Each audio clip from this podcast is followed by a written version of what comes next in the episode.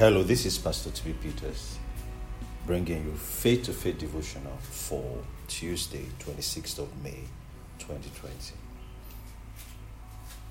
The New Testament Bible reading for today is 2 Thessalonians chapter 3. The Old Testament Bible reading for today is 1 Kings chapter 7 to 9. We're also reading Psalm 146 today. Today's scripture is taken from 2 Thessalonians chapter 3 verse 11 King James version. For we hear that there are some which work among you disorderly, working not at all, but are busy bodies. Today's topic says work orderly.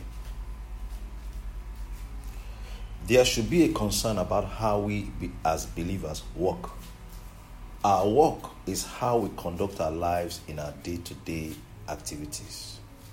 The scriptures continuously emphasize the importance of good conduct.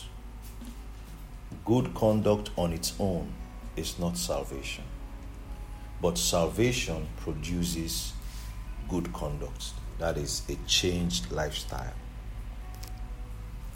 There are some believers in Paul's day who walked disorderly and refuse to work at all. Some have also adopted this unscriptural conduct even in our day.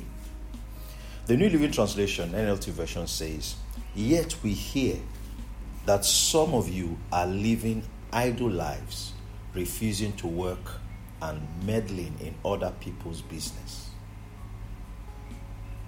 The scripture was outrightly addressing and correcting those living in laziness refusing to work, and wasting their time in gossips.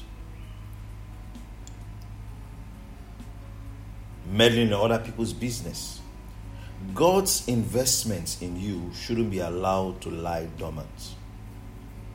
It should be put to good use. Salvation has changed your status from consumer to producer. You now have a contribution to make in your community through your work or job. The New Testament frowns at lack of productivity and waste. Renew your thinking today. Accept no excuse for idleness. Don't join the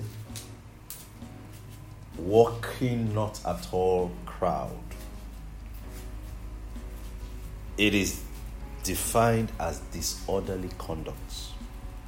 Salvation has brought order into your life. Glory to God. Let's take today's confession together. Say this after me Salvation has brought order into my life. I refuse to join the working not at all crowd I am putting to good use the investments of God in me.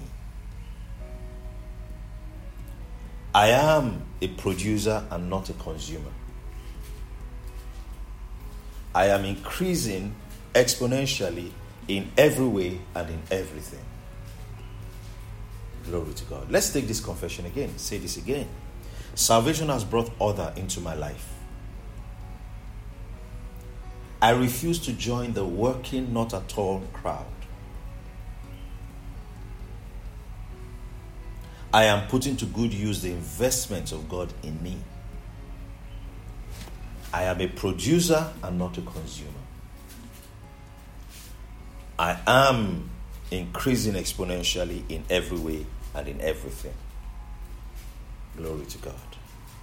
Remember to read the Old Testament scriptures, 1 Kings chapter 7 8, and 9. We're also reading Psalm 146. It will help you finish your one year Bible reading plan.